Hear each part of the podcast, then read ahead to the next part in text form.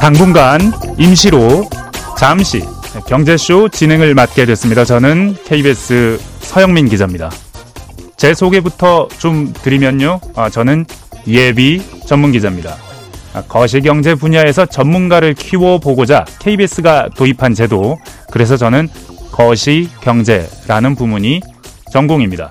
환율, 금리, 무역, 수출, 재정, 금융 정책 이런 이야기가 전공이거든요. 좀 있어 보이지 않습니까?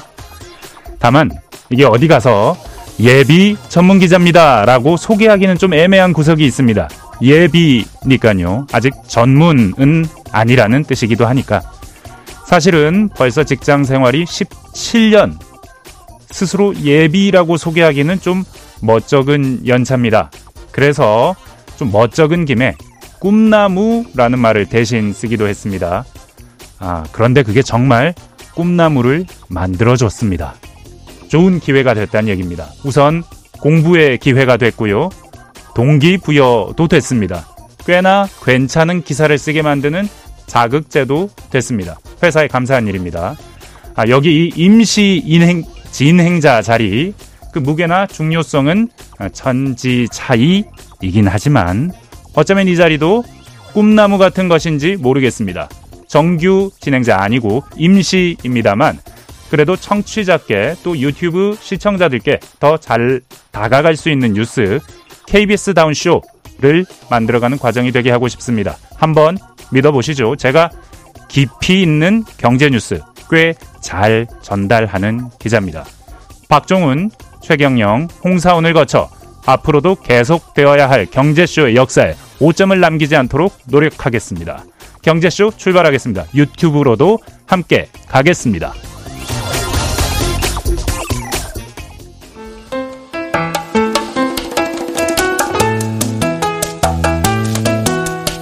대한민국 최고의 경제 전문가만 모십니다. 어렵고 지루한 경제 프로그램은 거부합니다. 유익하고 재미있는 경제쇼. 네.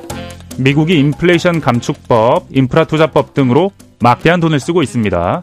reshoring을 한다고도 하죠. 해외로 나간 제조기업을 다시 돌아오게 유도하고 있습니다. 정치, 외교, 군사적으로도 가까운 나라들, 친구들하고 공급망을 구축하고 있습니다. 미국 중심의 friend shoring이 글로벌 공급망에 미치는 영향과 변화를 살펴보겠습니다. 고태봉 하이투자증권 리서치 본부장 나오셨습니다. 안녕하십니까? 네, 안녕하세요. 네, 안녕하세요. 안녕하세요. 사실은 오늘 나눌 얘기는 방금 드린 얘기입니다. 네. 공급망, 자동차, 전기차, 그리고 또 본부장님 하시면 테슬라 로봇 이야기 실감나게 잘 해주셨었는데 그 얘기도 저희는 기대하고 있는데 근데 오늘 방송을 하면서 이 얘기 안 할 수는 없습니다. 오늘 코스피가 100포인트 넘게 올랐습니다. 수치를 좀 보니까요. 코스피가 5% 넘게 올랐고 코스닥도 7% 넘게 올랐는데 그러는 와중에 외국인이 엄청 샀습니다. 그러면서 환율이 떨어졌는데 환율이 1,300원 이하로 떨어졌습니다. 다 아시죠? 공매도 때문입니다. 공매도를 당분간 못하게 했기 때문입니다. 공매도 뭔지 잘 아실 텐데 요거 설명 좀 해주시면서 그러면서 더하기 언제까지 이렇게 주가가 오를 건지 6개월 내내 오르는 건지 말씀 좀 부탁드립니다. 어, 일단 방송이 굉장히 오래간만에 나온 것 같습니다. 아까 기자님이 이제 예비라고 말씀하시면서 이 네 분의 이름을 지명해 주셨는데 제가 다 방송을 출연했던 것 같습니다. 그래서 아. 이제 제가 하여튼 그 이 방송 네 군데를 다 찍은 아, 출연자가 된 것 같습니다. 정말 축하드리고요. 어, 저도 안 그래도 이제 방송 출연한다고 이제 사무실에서 여의도 공원 이제 건너서 KBS 오는 순간에 보니까 정말 주가가 어, 어, 높은 상태에서 끝이 났더라고요. 네네. 어, 말씀 주신 대로 이제 오늘 공매도 어, 주말이었죠. 이제 예, 공매도에 대한 이제 금지가 한시적 금지입니다만은 네. 사실 그 전에도 이 공매도에 대한 어, 생각들이 참 많이 이제 혼재가 돼 있었죠. 특히 이제 외국인 투자들 입장에서는 이제 MSCI 지수 편입 때문에 야 네. 어떻게 저 이 자본 시장이 오를 때만 돈을 벌 수 있느냐 빠질 때도 벌 수 있도록 시스템을 갖춰라 네. 라는 게 공매고 그러니까 말 그대로 공매도라는 거는 아, 차입을 해서 결국은 이제 아, 먼저 이제 이 우리 대차라 그랬죠 네. 구해놓고 어, 팔고 있다가 더 떨어지게 되면 더 싸게 사는 뭐 이런 시스템입니다. 그래서 어, 우리가 주식, 주식 같은 경우는 사서 일정 기간 노출되고 우상향 즉 주가가 올라갔을 때 우리가 차익을 얻는 게 대부분이라면 아, 이제 공매도 같은 경우는 전혀 반대인 거죠. 대신에 이제 내가 가지고 있지 않는 주식이기 때문에 누군가가 아, 매수했던 주식을 저희가 빌려야 되고요. 차입을 해야 차입을 된다. 해죠. 그리고 네. 수수료도 지급을 해야 됩니다. 보통 우리가 뭐 3개월, 6개월 단위로 우리가 빌려야 되고요. 빌리고 나서 어, 또 주가가 빠졌을 때 다시 되사는 즉숏 커버라는 게 있습니다. 그래서 오늘의 흐름은 아, 많은 개인 투자자분들은 환호성 치셨겠지만 또 네. 한편으로는 아까 이제 기사님이 외국인들 말씀 주셨는데요. 아마 공매도 쪽을 이제 아마 어, 포지션을 잡고 있었던 분들은 눈물에 또 숏커버를 해야 됐을 겁니다. 네. 왜냐하면 그래서 어, 네. 이 투자 주체별로 일단 오늘 같은 경우는 굉장히 어떻게 보면 희비가 좀 엇갈리는 날이었다라고 보는데요. 네. 어, 아까 잠깐 저희들 방송 대기하면서 나왔던 이제 이 라디오 뉴스를 보니까 어, MSCI 쪽에서는 굉장히 좀 유감을 어, 유감을 표시했죠. 왜냐하면 계속해서 선진 이제 자본시장으로 가기 위해서 필수적인 공매도를 사실은 지금까지 굉장히 큰 이슈가 있을 때마다 공매도를 금지를 했었습니다. 뭐 네. 지금 보더라도 2008년도의 금융 위기라든지 11년도의 유로존 리스크, 네. 그다음에 2020년도의 코로나 기간 거의 전 세계적으로 아비규환이었을 때였죠. 그때 이제 공매도 금지를 했는데 아, 대한민국은 이번에 약간 좀 한국만의 이슈를 가지고 일단 공매도 금지를 했기 때문에 조금 의아스럽긴 합니다. 한국만의 이슈라면 정치적인 이유를 뭐 그뭐 네. 해석하기 나름인데 네. 하여튼 뭐 어, 굉장히 조금 저희도 예상 못했던 부분입니다. 그래서 일단은 어, 무차입 공매도에 대한 부분은 어, 사실 조금 정정이 필요했던 부분도 있습니다. 네, 사실은 네. 얼마 전에 아, 발표도 됐었죠. BNB 파리바. 예, 맞습니다. 그리고 뭐 네. 두개 회사가 외국계 회사가 한 660억 정도의 무차입 공매도를 했다. 그러니까 주식을 빌려서 그 주식을 가지고 공매도를 해야 되는데 빌리지도 않고 그러니까 약간 사기를 쳤다. 라고 말할 수도 있는 건데 그런 사실이 적발이 됐다. 이런 경우에 적절히 처벌을 한다면 이 시장이 그렇게 무차익 공매도를 함부로 못 할 텐데 이거 오미연이 못하게 해놨는데도 했는데 아직까지 처벌 수위는 결정이 안 됐다. 그런 차원에서 지난달부터 금감원장이 이복현 금감원장이 이 공매도 제도에 대해서 계속해서 문제 제기를 했었습니다. 아마도 오늘 어제도 발표한 것도 금감원장 주도로 발표를 했던 걸로 기억을 하는데 특단의 조치가 필요하다. 외국인들이 우리나라를 그렇게 놀이터 삼아서 돈을 벌어가는 걸 가만히 두면 안 되겠다.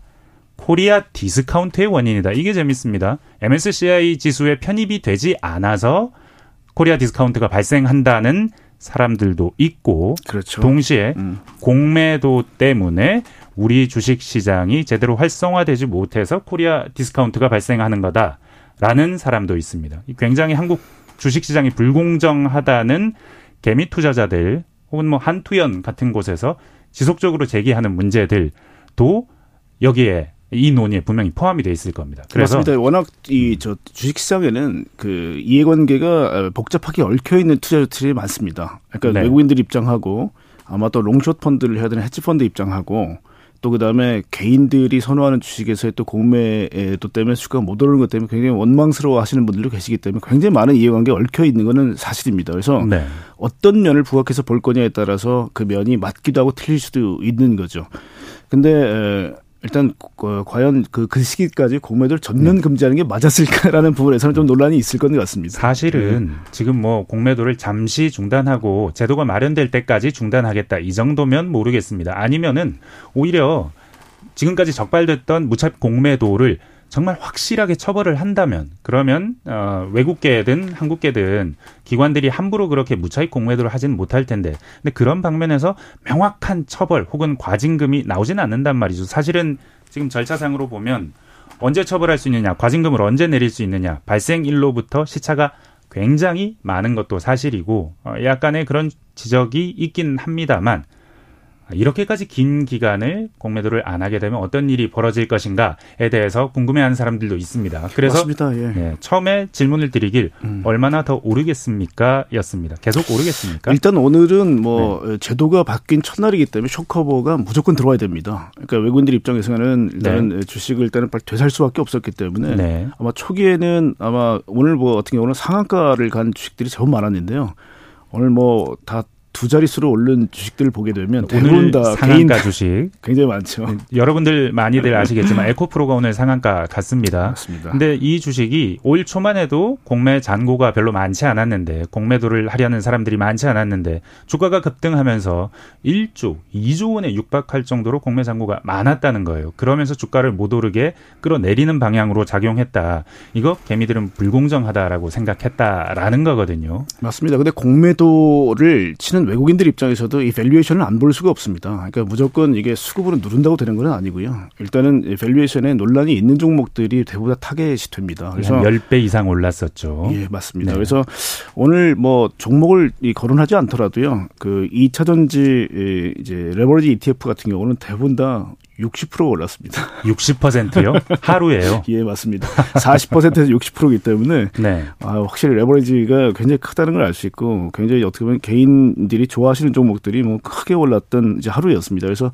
아마 언제까지 오르냐는 말씀을 주셨는데 오늘은 일단은 급한 불을 꺼야 되기 때문에 외국인 입장에서 쇼커버가 굉장히 급하게 들어왔을 거고요. 네. 여기 아마 그동안 주가가 상당히 많이 밀렸었기 때문에 마터밍하고 이제 결국 이제 터닝하는 워낙 이제 회복력이 오늘 큰 날이기도 했습니다. 네. 거기다 또 뭐 아마 지난주에도 보셨겠지만 FOMC가 이제 금리를 더 이상 이제 오르, 올리지 않겠다라는 어떤 시그널들을 줬던 부분들이 네. 미국 시장도 굉장히 핫했고 오늘 일본 시장도 굉장히 좀 셌습니다. 우리만 그랬던 게 아닙니까? 예, 그렇죠. 어.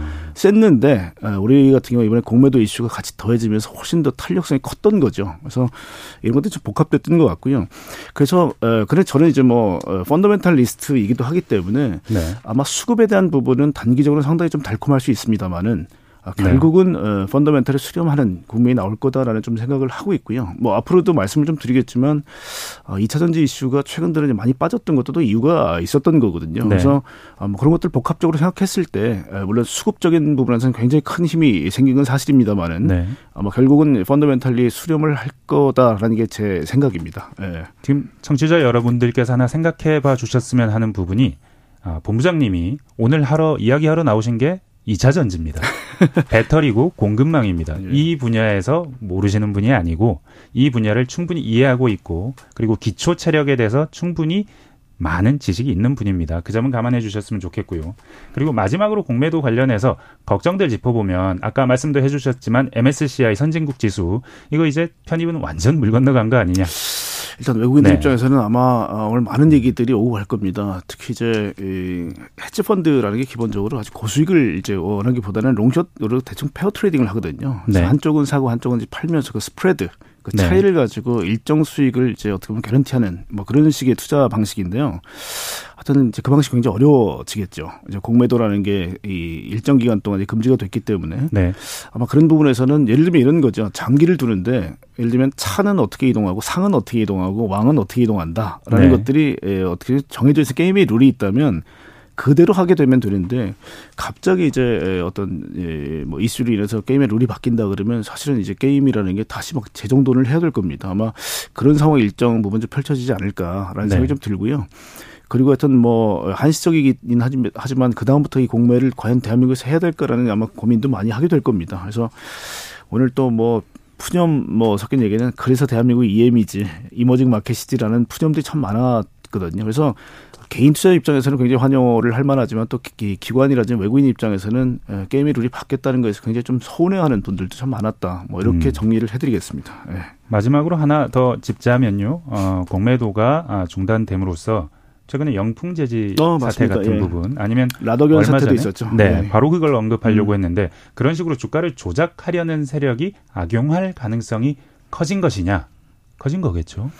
일단 저는 그렇게 봅니다. 대한민국에서 가장 높은 네. 저 포지션을 갖고 있는 거는 외국인입니다.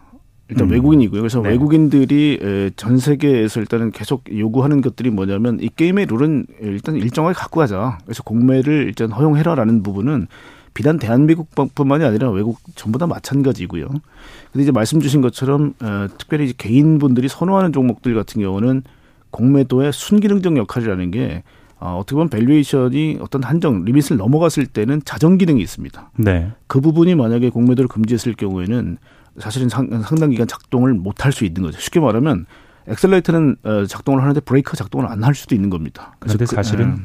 올라가는 게 좋은 것이 공매도를 하지 못하는 많은 개미분들의 기본적인 입장이라서 이 부분을 이해는 할 수 있을지언정 아, 받아들이기는 좀 쉽지 않을 수도 있겠다는 생각은 듭니다만. 근데, 근데 주식시장이라는 네. 게 항상 미스터 마켓이라는 걸 저희가 존중해야 네. 될 필요는 있는 거예요. 예를 들면 비싸지면 언젠가 싸게 되고요. 너무 싸면 또 언젠간 제 가치를 찾아갑니다. 그 어떤 가장 진리를 저희가 인정하고 하지 않으면 주식시장은 진짜 어떻게 보면 투기판이 되는 거죠. 그래서 맞습니다. fundamental에 수렴한다라는 절대적 진리는 믿고 가야 됩니다. 그래서 공매도라는 시스템이 있던 아니면 뭐 이 작전을 하던 결국은 제 생각에는 작전을 해서 더 overvalue가 생긴 거는 큰 어떤 교훈을 얻고 나서 한번 제가 자정이 되는 거고요. 네. 반대로 굉장히 낮은 value를 가지고 오랫동안 인정을 못 받았던 데는 한 번에 또 반영되는 사실 그게 주식시장의 늘 역사였습니다. 그래서 그런 부분은 저희가 좀 믿고 가야 되지 않느냐라는 생각을 합니다. 저희가 자본시장이라고 부릅니다. 네, 맞습니다. 아, 음. 그 점을 좀 생각해 보고 가야겠고요. 공매도 얘기는 이 정도 하겠습니다. 사실 오늘 뵙고 듣고 싶었던 말은 지금부터입니다. 공급망, 음. 자동차, 전기차 이야기 주로 하고 어, 테슬라, 로봇 이런 얘기도 마지막에 좀 해보죠. 예, 일단 음. 네 요즘 뉴스가 엄청 많습니다. 이 분야에서 사실은 얼마 전에 지난주에 끝났던 미국 자동차 노조 UAW 네 파업 결과 굉장한 승리를 거두었는데 이게 우리나라에 어떤 영향을 미칠 수 있다라는 점 하나 동시에 우리나라 전기차 잘 팔리는 건지 안 팔리는 건지 잘 모르겠습니다. 사실은 뭐 전기차가 요즘 우리나라에서 안 팔린다고 그러고 그래서 전기차 시대가 그렇게 빨리 오지 않을 거라는 얘기도 많이 하는데 동시에 아니 지난달에 현대차가 미국에 전기차를 엄청나게 많이 팔았다라는 얘기도 들립니다. 그래서 어떻게 이해해야 되는지 요 뉴스들부터 정리 한번 해주시고 가시죠. 예, 그렇게 하시죠. 네. 일단 자동차 시장에서 많은 것들이 또 믹스가 돼 있습니다. 요즘 뭐 하나 깨끗하게 이겁니다라고 네. 얘기하기 좀 어려운 게 혼재가 많이 돼 있는데요. 일단 먼저 확인해 보실 게 뭐냐면 금리 인상이 네. auto loan rate라고 자동차의 할부 리스의 기준 금리를 굉장히 크게 올렸습니다. 네. 그 부분이 일단은 내연기관이나 아니면 전기차나 공히 차를 사기 굉장히 부담스러운 국면을 만드는 건 사실입니다. 금리 때문에. 그렇죠. 왜냐하면 미국은 84% 정도가 할부와 리스를 이용합니다. 아 돈을 다 주고 사는 사람이 그렇죠. 별로 없군요. 현금으로 결제하지 않죠. 네. 물론 아주 부자들이 현금 결제하겠지만 보통 이제 그렇게 되면 미국은 이 FICO score라는 게 있습니다. credit score가 있어가지고요. 예를 들면 뭐 300점에서 500점 같은 경우는 지금 금리가 거의 14.18%입니다. 자동차를 자동차 살 때. 살 때. 그리고 지금 뭐 661에서 780까지, 그러니까 하이스코어일 경우에 6.4%. 음. 그러니까 금리가 자기 신용도에 따라서 달라지는 거죠. 근데 지금 중고차 같은 경우는 월등히 더 높습니다. 20% 넘어갑니다. 금리가. 어, 그럼 중고차 안 팔리겠네요. 안 팔리죠. 굉장히 비싼 겁니다. 그래서 음. 이 부분이 기본적으로 왜 차가 안 팔리냐에 대한 부분은 기본적으로 굉장히 부담이 된다. 금리가. 근데 전기차가 내연기관보다 더 비쌉니다. 그렇죠. 그렇죠. 그래서 지금 IRA 올해 얘기하는 것도 기본적으로 정부가 보조금을 주는 거죠. 네. 근데 정부가 보조금 주는 효과가 확실하려면 금리가 어느 정도 착해야 되는데 금리가 너무 비쌉니다. 그리고 아마 뭐 많은 신문이나 아니면 언론 통해서 보셨지만 테슬라도 가격 파괴 자로 일단 사실 굉장히 어떻게 매개 역할을 하고 있는데 네. 가격 파괴했는데 왜 수요의 민감성이 이렇게 없어? 즉 가격에 대한 수요 탄력성이 네. 굉장히 덜하다는 거죠. 그러니까 값을 내렸는데 잘 팔리지 않는다 그렇죠. 이 얘기죠. 네. 그게 뭐냐면 말씀드린 것처럼 고금리 때문에 그렇습니다. 음. 그러니까 자꾸 일론 머스크가 그 용감한 사람이 금리 타령을 하고 있습니다. 사실 안 어울리죠. 안 어울리는데 그 정도로 가격 낮추는데 효과가 없었던 그 금리가 셉니다 지금. 네. 이걸 일단 생각을 하셔야 될 것 같고요. 금리 요인이 예. 있다. 그리고 전기차도요 two track 완전히 두 가지로 분류가 됩니다. 투 우리가 뭐 2차 전지를 얘기할 때마다 늘 얘기 나오는 거지만 하이엔드 쪽에는 우리 삼원계 대한민국 배터리가 많이 쓰이고요. 네. 어떻게 보면 저렴한 배터리는 중국산 이제 인산철 LFP 배터리가 쓰이기 때문에 이미 시장은 두, 이 두 개로 갈라졌습니다. 미국에서도 그렇습니까? 미국은 일단 IRA 때문에 안 받고는 있죠. 근데 네. 어, 이 부분은 앞으로도 계속 될 것 같습니다. 그래서 지금 뭐 한국 이제 배터리 업체들도 인산철에 대해서 고민을 하고 있는 이유가 일단은 싸야 산다는 거죠. 예를 들면 한국도 양산 자동차를 전기차로 이 변용한 것들이 있습니다. 그런 네. 이제 차들 같은 경우는 잘 팔립니다 지금. 근데 오히려 어 전기차 전용으로 나온 네. 어, EGMP라고 그러죠. 우리가 배터리 네. 전용 플랫폼을 달고 나온 차들은 좀 비싸기 때문에 안 팔리는 거죠. 그래서 시장이 완전히 두 개로 갈려졌고요. 특히 최근에 유럽에서 나오는 문제 중에 가장 큰 거는 중국산 자동차들이 유럽에 불티나게 팔립니다. 중국산이요. 그렇죠. 미국에서는 안 팔리죠. 유럽에서만 그렇죠. 팔리는 IRA 거죠. 때문에 막고 네. 있죠. 네. 유럽하고 어, 동남아시아라든지 에, 이제 중국 쪽이 본격적으로 수출하기 시작했다라는 거고요. 네. 1월부터 8월까지 통계를 보게 되면 거의 320만 대가 넘어 세계 1등입니다 수출이. 수출이요. 그러니까 그렇죠. 내수 시장이 중국이 큰 건 알고 있었어요. 알고 있었, 맞습니다. 그런데 내수 시장만 큰 게 아니고 수출에 있어서도 이제 압도적인 1등이 됐다. 일본을 역전했습니다. 그래서 어, 지금 1등이 네. 중국, 2등이 일본, 3등이 독일입니다. 아, 그래서 그만큼 어, 이저 중국산 자동차의 힘이 세졌다라는 거고요. 그게 이제 어떻게 말씀드렸지만 그 중에 3분의 1이 전기차입니다. 아, 정말 전기차 주도권을 확실히 가져가고, 가져가고 있습니다. 있습니다. 맞습니다. 그러니까 한국은 미국에 그러니까 방금 지금까지 말씀해 주셨던 부분들은 전기차가 잘 안 팔릴 수 있는 여건 이게 지금 굉장히 두텁게 쌓이고 있다라는 얘기였는데 근데 좀 전에도 말씀드렸습니다만 동시에 현대차가 아니면 기아가 미국에서 지난달에 전기차 엄청 많이 팔았어요 하는 뉴스도 나오는 건 맞습니다. 사실이거든요. 그게 이런 거죠. 뭐냐면 이제 IRA가 대한민국에는 아직도 아쉽지만 적응이 안 됩니다. 대신에 네. 어, fleet 판매라고 보통 얘기하는 게 우리 법인 판매라고 보통 얘기를 합니다. 도매 판매. 도매 판매일 수도 있고요. 아니면 네. 우리 Hertz 같은 이제 렌트카 회사라든지 네. 이제 법인들한테 B2B로 판매하는 것들을 법인 판매라고 보통 얘기를 합니다. 그럴 경우에는 이제 예외 조항이 있기 때문에 네. 우리가 fleet 판매를 통해서 우회적으로 이제 IRA 혜택을 반 정도는 누리고 있습니다. 네. 그렇게 일단 듣고 있고요. 전기차가 아니더라도 현대차가 최근에 가장 좋은 수익들과 이익이 좋은 것들은 환율이 굉장히 우호적입니다. 환율이 환율이. 그래서 어, 늘 대한민국이나 일본이 환율 가지고 전쟁을 하는 이유는 아, 약세가 됐을 경우에 훨씬 더 우리가 수출에 대한 경쟁력을 얻을 수 있는 부분이 있습니다.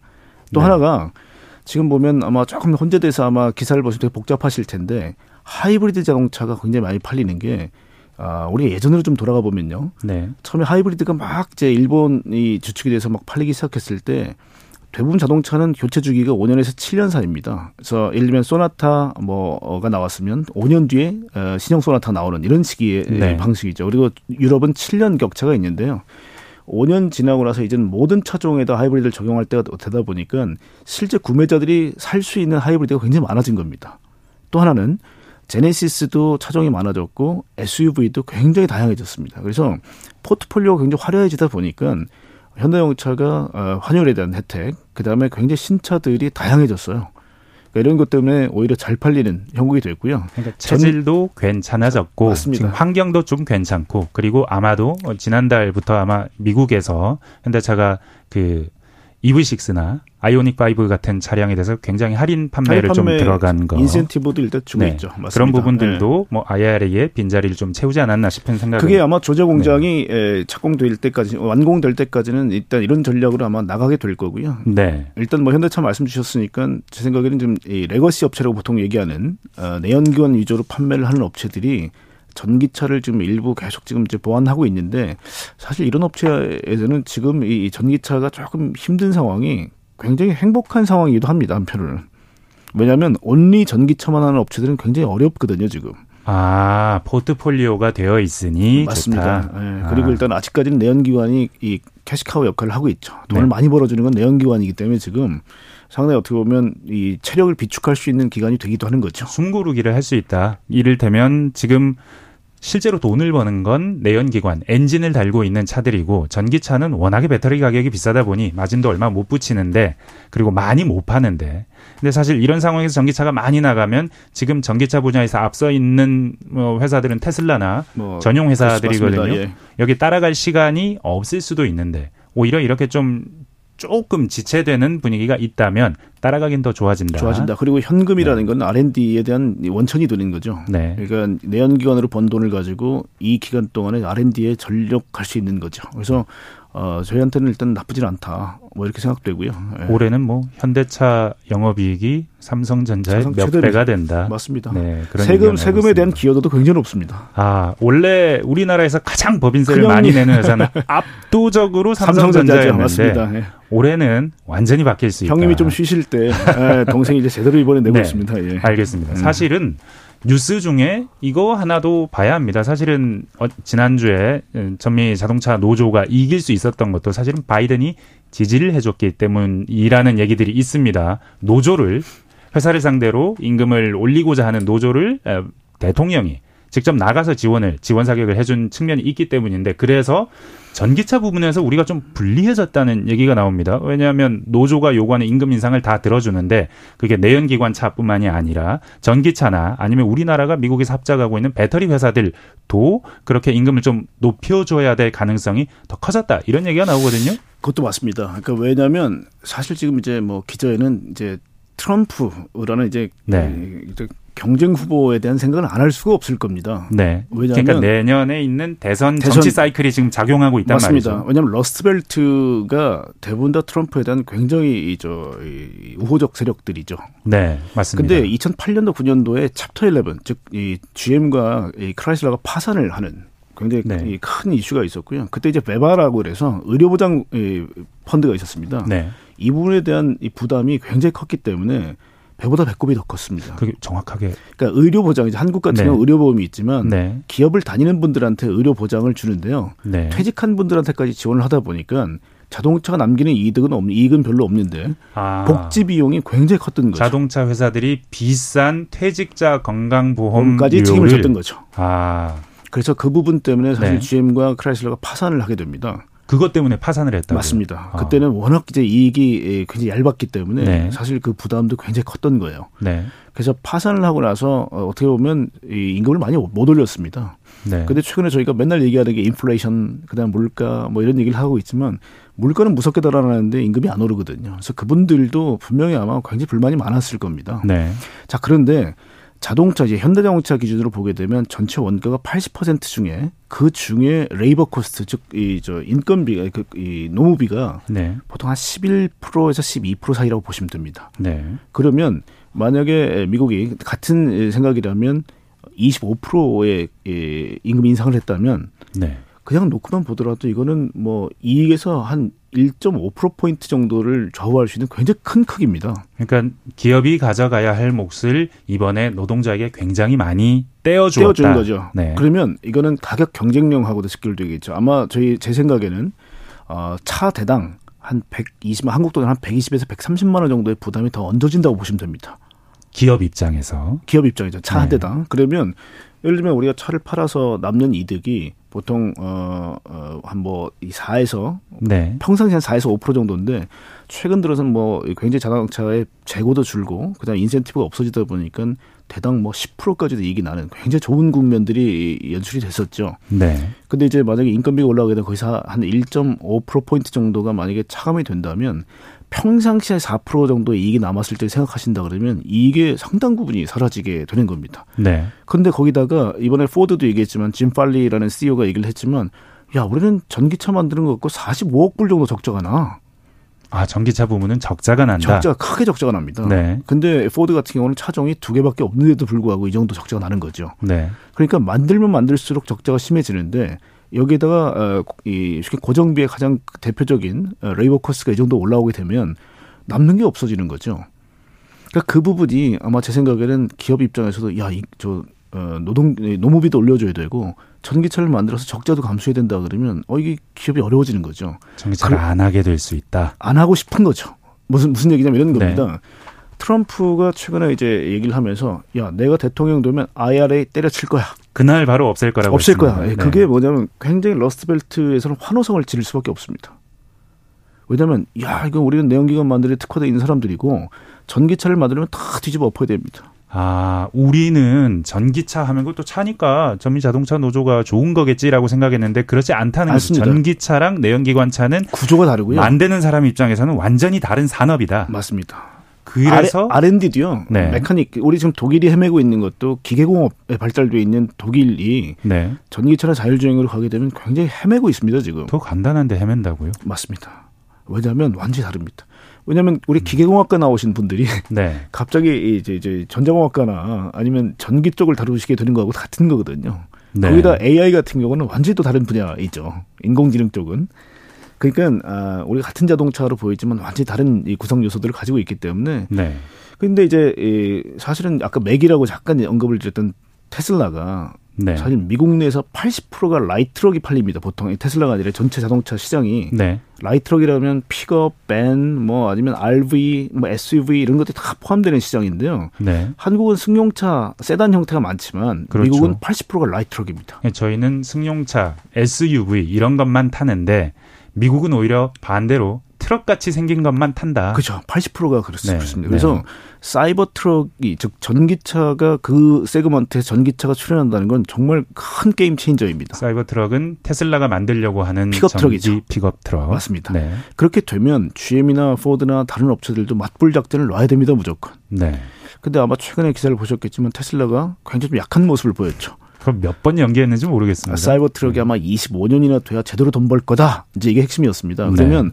올 11월 30일부터 양산을 해서 이 delivery를 하겠지만 굉장히 소량이고 내년도에는 아마 BEP 즉 어, 플러스가 나기는 어려울 거다. 네. 그 다음 해부터 본격적으로 플러스가 난다라고 지금 얘기를 하고 있기 때문에 그러면 GM이나 어, 크라이슬러 입장에서는 아, 포드 포드 입장에서는 야 이거 테슬라가 생각보다 더디게 나오네. 네. 우리 조금 시간이 있다라고 생각할 수도 있다는 거죠. 음. 그래서 이 부분이 어, 자동차의 트리거 보통 자동차 판매량에서 가장 큰 도움이 되는 트리거 중에 하나가요.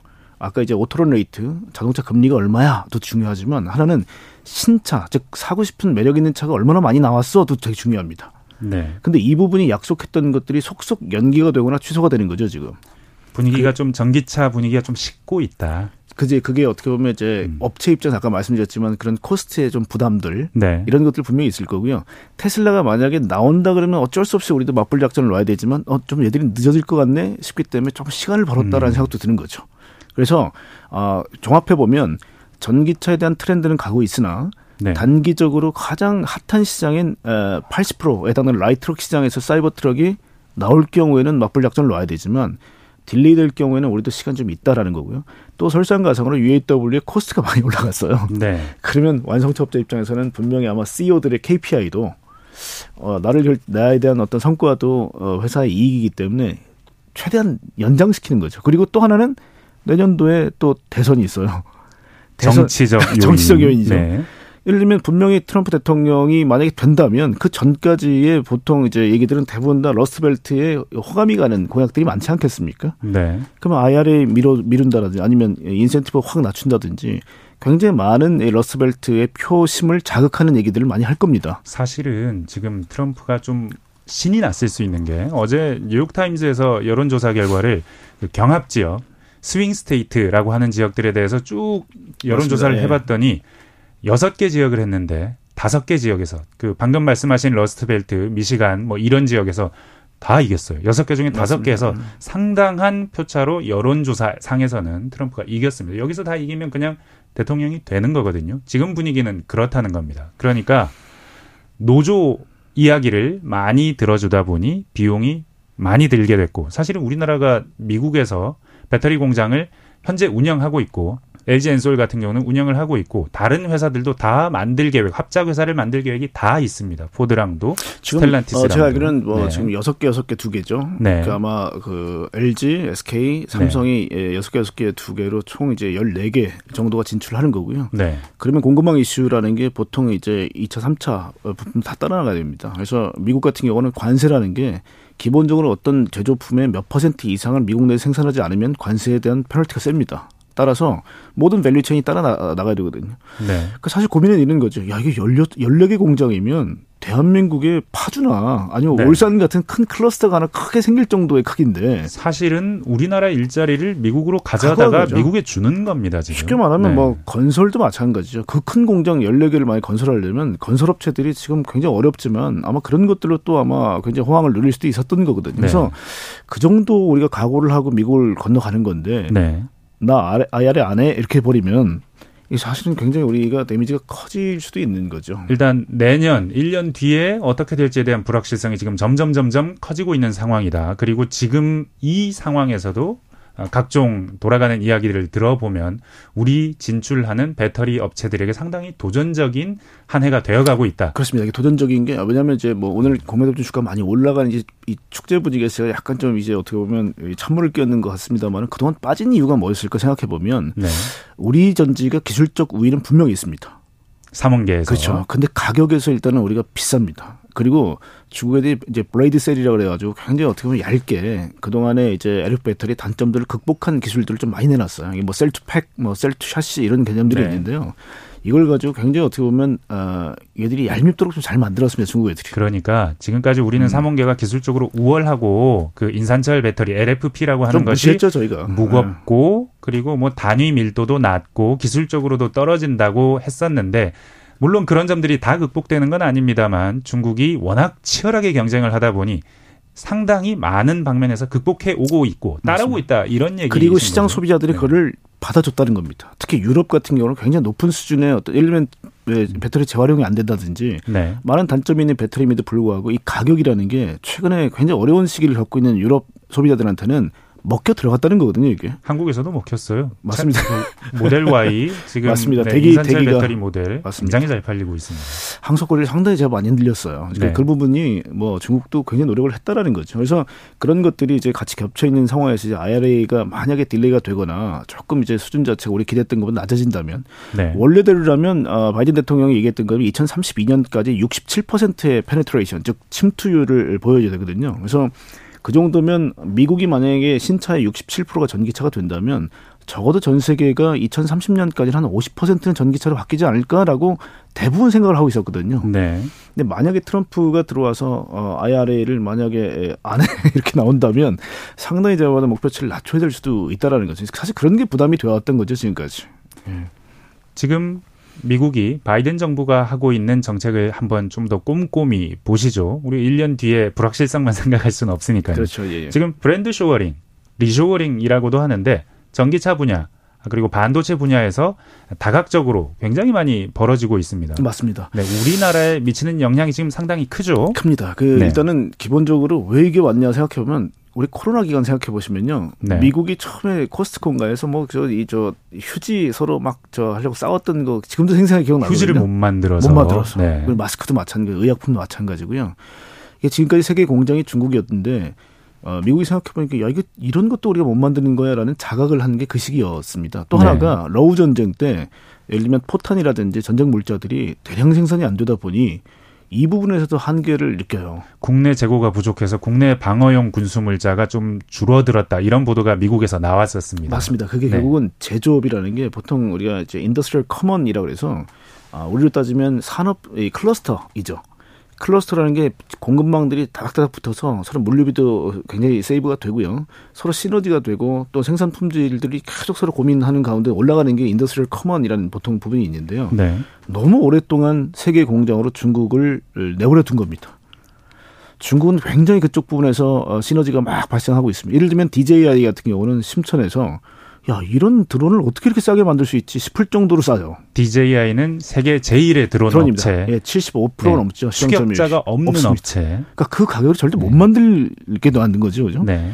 그러다 보니까 뭐 이거는 로봇도 마찬가지고 자율주행차, 전기차 다 마찬가지입니다. 가격이 너무 쌉니다. 중국이. 중국이 다 잘한다는 거죠. 휴지만 맞습니다. 잘 만드는 게 아니고 맞습니다. 드론도 자동차도 이제 전기차도 전기차용 부품도 원자재도 맞습니다. 그게 칩스나 우리 IRA가 지금 네. 대부, 대표적인데 미국이 야 이렇게 큰 형님이 이렇게까지 치사하게 굴어야 돼 싶었는데 그게 보시게 되면 다 미래 기술들에 초점이 맞춰져 있습니다. 네. 왜냐하면 우리가 전기차도 말 그대로 전기차가 아니라 로봇의 모빌리티 기능이라고 볼 수도 있어요. 이동을 네. 할수 있게 만든 tool인 거죠. mobility라는 단어를 쓰더라고요. 자동차 맞습니다. 말고. 예를 들면 로봇도 지금 manipulator라고 해서 작업을 하는 로봇 팔이 있죠. 네. 로봇 팔 밑에 전기선 딱 뽑고 배터리 넣고 밑에 이동할 수 있는 걸 집어넣게 되는 모빌리티 기능입니다. 아. 그래서 어, 전기차라는 게 모든 이동하는 로봇의 베이스가 되는 거죠. 네. 그리고 어, 이런 부분도 사실 이제 생각을 해야 되는 거고요. 특히 어, chips 같은 경우를 보면 앞으로 기계에다가 AI라는 뇌를 딱 장착하면 뭐가 되겠습니까? 기계 플러스 AI는 로봇. 네. 자동차 플러스 AI는 스마트카 혹은 자율주행차. 드론 플러스 AI는 이제 쉽게 말하면 이제 혼자서 움직일 수 있는 이제 뭐, 이, 이, 뭐 드론이 되는 거죠. 그죠? 지금은 다 controlling을 사람이 합니다. 인지 판단의 주체가 사람인데 네. 앞으로 AI가 장착되면 인지 판단까지도 그들이 가져가는 겁니다. 완전 자율주행이 되는 거죠. 그러니까 우리가 잘 아는 반도체랑 우리가 잘 아는 전기차 내지는 자동차를 모두 중국, 미국이 아주 중요하게 생각하는데 지금은 중국이 굉장히 빠르게 쫓아오고 있어서 걱정스럽다. 근데 이걸 갈라놓겠다라는 맞습니다. 얘기인 거죠. 그게 핵심이죠. 네. 근데 그게 패권 전쟁의 끝은 결국은 전쟁이지 않습니까? 그래 예를 들면 계속 감정 싸움을 하다가 네. 너 한 판 붙어볼래? 그러니까 어떻게 보면 패권 전쟁의 끝입니다. 근데 지금은 사람 혹은 아주 우수한 전쟁 물자, 무기 이런 것들이 어떻게 보면 전쟁의 승리를 개런티할 수 있죠. 근데 AI가 붙게 되면 이게 완전히 달라집니다. 그래서 미국이 두려워하는 부분이 그 부분이에요. 뭐냐면 반도체는 하드웨어죠 AI에서. 네. 지금 알고리즘이라든지 아니면 어, 뭐 우리가 보통 ETL 프로세스라고 얘기하는 게 데이터를 모으고 변, 변용하고 추론과 학습을 해서 다시 돌려주는 이 흐름. 네. 이게 어떻게 보면 지능을 얻는 흐름입니다. 근데 이 부분이 굉장히 중국이 뛰어납니다. 그래서 반도체를 뜯어내지 않으면 왜냐하면 뭐 예, 기자님 잘 아시겠지만 중국은 뭐 에, 우리 개인 뭐 저 신상이라든지 네. 개인 정보 보호 이런 것들이 정보를 굉장히 많이 수집하는 많이 나라입니다. 수집합니다. 그래서 데이터가 엄청나게 풍부합니다. 중국이. 네. 그 부분 때문에 사실은 훨씬 더 어, 데이터에 관련돼서는 앞서 있습니다. 네. 그래서 그 부분이 이 사실 반도체와 만나게 되면 폭발력을 갖게 되는 거죠. 그래서 하드웨어를 뜯어내는 겁니다, 지금. 그게 그- 칩스죠, 어떻게 보면. 그 네. 과정이 저희에게 걱정되는 아니면 이게 우리가 피해를 안 입지 안 입을 수 있겠느냐라는 부분이 걱정되는 지점이 어디냐면 지금 이렇게 뜯어낸다는 것은 특히 전기차 부분을 한정해서 생각을 해본다면 우리가 전기차 배터리를 만드는 많은 부품과 전구체 뭐 아니면 원자재 이런 것들을 가져오는 곳이 다 중국이거든요. 중국입니다, 맞습니다. 근데 예. 만약에 중국을 이 공급망에서 이렇게 발라내려고 하면 우리가 안 발라내져질 수 있느냐? 아, 이게 friend shoring인데 우리는 friend인데 요런 종류의 고민이 생기는 겁니다. 맞습니다. 그러니까 미국이 제일 처음에 이제 reshoring이라는 건 아까 말씀드렸지만 코로나 기간에 제조에 대한 한계, 어, 그동안 우리가 모든 걸 다 중국에 줬구나. 네. 그래서 다시 제조업을 가져와야겠다. 대신에 손톱깎이 뭐 면봉 이런 게 아닙니다. 네. 나는 최첨단을 하겠다. 그래서 이제 아마 내, 내놓은 공약이라든지 모든 정책적 근거를 보게 되면 다 미래 기술들의 지향점이 있죠. 네. 그래서 그게 reshoring이고요. 그러다 보니까 물류비도 너무 많이 들고 야 이런 것까지 우리가 돼 하는 부분이 나오겠죠. 그래서 nearshoring이 나옵니다. 이 멕시코하고 캐나다, 그러니까 아. 남미 쪽입니다. 그래서 가까이 있는 데서 물류를 좀 해라. 저 부가 가치는 우리 주변 나라들에 좀 주겠다. 맞습니다. 그래서 한국도 멕시코에 굉장히 많은 공장들이 나가 있습니다. 그래서 네. nearshoring 그리고 중국을 배제하자니 인건비가 싼 데가 또 해줄 역할들이 또 있거든요. 네. 그러다 보니까 이제 이 베트남이라든지 이제 우리 우리 아시아 쪽 또 다른 이제 파트너를 찾게 되는 거죠. 네. 그리고 인도 음. 이런 쪽에 들어오다 보니까 이게 friendly shoring이 되는 겁니다. 그래서 미국이 결국은 자기들의 동맹들을 만들게 되고요. 그러다 보니까 중국도 역시 야 이거 뭐야 그럼 나하고 니네 거래 안 하겠다는 거 굉장히 경황됐죠 중국이. 네. 그러니까 중국도 자체적으로 networking을 해서 중국과 친한 쪽을 만들기 시작하는 거죠. 그렇게 해서 이제 세계가 약간 공급망들이 이제 두 개로 크게 이제 쪼개지는 그런 단계에서 굉장히 어떻게 보면 우리가 어려움을 겪고 있습니다. 왜냐하면 아까 이제 기자님 UAW 잠깐 말씀 주셨는데 그 인건비 올라가는 게 어, 결국은 비용이 올라가는 개념이거든요. 우리 배터리 업체 비용이 올라가는 겁니다. 맞습니다. 그러니까 네. 우리가 만들겠다가 리쇼어링인데 미국 입장에서요. 그러니까 네. 내가 만들 거야가 리쇼어링인데 만들려고 보니까 인건비가 확 올라요. 갑자기 25% 올랐어요. 네. 그러면 굉장히 코스트가 올라가는 겁니다. 이게 사실은 어, 가장 비싼 나라가 제조를 한다고 그러니까 PPI 같은 즉 물가가 미친 듯이 올라가는 거예요. 아, 생산자 물가. 생산자 물가죠, 그죠? 네. 근데 그건 어쩔 수 없습니다. 왜냐하면 아까 얘기했지만 industrial common이라는 건 오랫동안 제- 제조를 하다 보면 노하우가 축적되면서 계속 비용이 싸지는 게 그 효과거든요. 네. 근데 반대로 너무 미국이 그동안 안 만들어 왔어요, 제조를. 네. 그러다 보니까 하려다 보니까 사람도 없고 들여야 될 것도 많고 그러다 보니까 야 우리 그동안 인건비 너무 어, 못 올랐어 올려줘 하고 막 데모도 하고 네. 그래서 결국은 지금 미국에서 꿈- 미국에서 어 미국의 가장 큰 제조의 단점 세 가지는 아까 말씀드린 어, 인건비 굉장히 비싸다 두 번째 숙련도가 낮다 안 해봤기 때문에 네. 세 번째가 value chain 공급망이 이미 다른 나라에 다 뿌려지다 보니까 없어요 이게 네. 그러면 이걸 다 조합해서 최종 재화를 만들어야 되는데 비용이 비쌀 수밖에 없습니다. 미국이 만들면 지금 당장은 비쌀 수밖에 없고 맞습니다. 앞으로 예. 점점 낮춰 가야 하는데 낮춰야 되는데 낮출 수 있는 tool은 그렇다고 네. 다시 이민자를 받을까요? 트럼프가 트럼프가 안 할 것 같아요. 아예 안할 것 같아요. 안할 것 같아요. 그렇죠. 그래서 네. smart factory입니다. smart factory. 그렇죠. 그래서 뭐 테슬라가 뭐 기가 멕시코를 뭐 자동화시키겠다 이런 얘기들이 그냥 네. 일개 회사의 이슈로 보면 안 됩니다. 왜냐하면 미국이 smart factory로 가서 많은 로봇을 투입해야 되고요. 그러니까 smart factory라는 것은 사람의 활용을 극도로 줄이고, 줄이고 줄이거나 아니면 어, 줄이거나 아니면 어, 사람은 소수의 사람이 controlling만 하고 네. 많은 부분을 로봇이 대체하는데요. 로봇은 자동화의 대표적 케이스였죠. 근데 네. AI가 장착된 로봇은 다릅니다. 무인화라고 보셔야 돼요. 무인화. 무인화. 예. 왜냐면 자동화와 무인화가 다르다. 다릅니다. 예를 들면 지금까지 우리가 말하는 industrial 로봇은요. 쉽게 말하면 장님이라고 보시면 돼요. 앞을 못 보고요. 네. 대신에 일본과 독일처럼 아주 기계공학이 정밀한 나라들은 눈을 감고도 이 로봇이 눈을 감고도 갖다 놓으면 그 자리에 아주 정확하게 정치가 돼야 됩니다. 네. 방금 말씀하신 표현은 시각장애인. 그죠. 시각장애인 네. 정도로 네. 보, 보자면 네. 어, 이렇게 되겠죠. 그래서 어, 여기서 어, 이제 카메라를 붙이고 네. 여기서 AI를 갖다 붙이게 되면 이제는 시각이 살아나는 거죠. 예를 들면 로봇에 어떤 이제 오점, 오점이 발생하더라도 calibration이라고 해서요. 네. 교정을 할 수 있습니다. 스스로. 아, 그러니까 카메라가 달려 있으면 그걸 사람이 보고 이 로봇을 이렇게 움직여야겠구나라고 판단하는 게 아니고 그냥 로봇이 알아서, 알아서. 자기 스스로 예를 들면 뭐 2cm 정도의 오차가 발생했다 그러면 네. 2cm를 옮겨서 이제 일을 하게 되는 거죠. 네. 그러니까 지능이 생기는 겁니다. 아. 그러니까 완전히 다른 얘기입니다. 그래서 생긴 거는 똑같은 로봇 팔이지만 구조라든지 아니면 이제 움직이는 원리는 AI가 장착되고는 완전히 달라지는 거죠. 근데 바이든이 국내로 일자리를 가져가기 위해서 리쇼링을 하는 거라고 했는데 그렇게 로봇이 다 장악해버리면 국내로 일자리를 결국은 가져가는 게 아니겠는데? 아닙니다. 그게 아니라 네. 어, 우리도 지금 보면 한국도 네. 젊은 친구들이 굉장히 일자리에 대한 이제 뭐 원망도 많지만 네. 중소기업 같은 경우는 어, 대부분 다 이민 저 예, 외부에서 오신 분들을 받지 않습니까? 네. 마찬가지로 쇼티지가 심합니다. 그래서 음. 아, 그런 부분을 로봇으로 대체를 하겠다는 거죠. 아 그러니까 일자리 개수가 줄어드는 것이 아니라 일자리가 부족한 일할 사람이 부족한데 일이 많아지는 상황에서 맞습니다. 일자리는 점진적으로 늘어나나 많은 부분을 로봇이 무인화한다. 자동화가 맞습니다. 아니다 이제. 무인화의 개념 봐야 네. 되고요. 그래서 네. 미국이 만약에 굉장히 오랜 기간 동안 제조업을 중국에 양도를 했지만 다시 갖고 왔을 경우에는 이걸 극복할 수 있는 어, 가장 최선의 방법은 예, 지능형 공장, smart factory가 되는 겁니다. 그래서 누가 이길지 알 수 있습니까 지금? 중국이 이길지 미국이 이길지 smart factory 같은 부분. smart factory도 참 중국을 무시를 못하는 게 네. 시아순이라는 회사가 있습니다. 네. 어, 굉장히 로봇을 싸게 만드는데요. 로봇의 구성 요소 요소를 굉장히 다 싸게 만들어요. 그래서 어, 참 그래서 싸기만 합니까? 아니면 성능도 성능도 일취월장했습니다. 뭐 지금 절대적으로 비교하자면 그래도 미국이 낫다.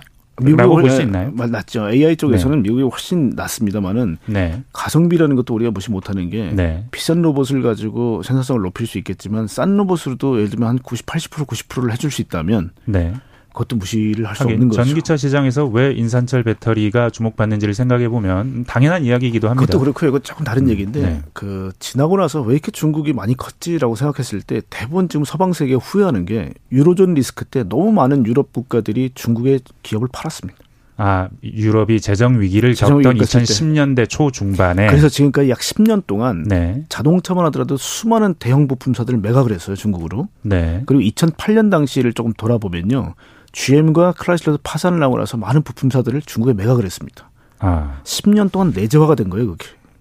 미국 기술들이 체력이 좋아졌다 중국이. 그 로봇도 마찬가지인 게요. 네. 독일의 최고의 로봇 회사 쿠카라는 로봇이 있습니다. 네. 쿠카를 중국에 매각했어요.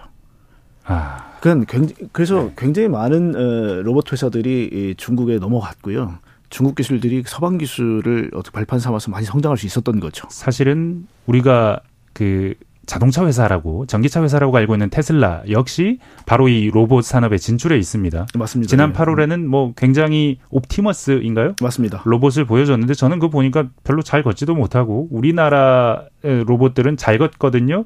현대가 인수한 보스턴 다이나믹스 같은 회사 로봇은 근데 그 로봇이 이렇게 손을 잘 쓴다고 그래서 이게 굉장한 의미가 있다고들 그러더라고요. 맞습니다. dexterous라 그래서요. 네. 사람 손가락처럼 이제 DOF 자유도가 있는 마음껏 잡을 수 있는 손은 굉장히 어려운 기술입니다. 어렵나요? 이게? 어렵습니다. 굉장히 어렵습니다. 사람은 쉬운데요.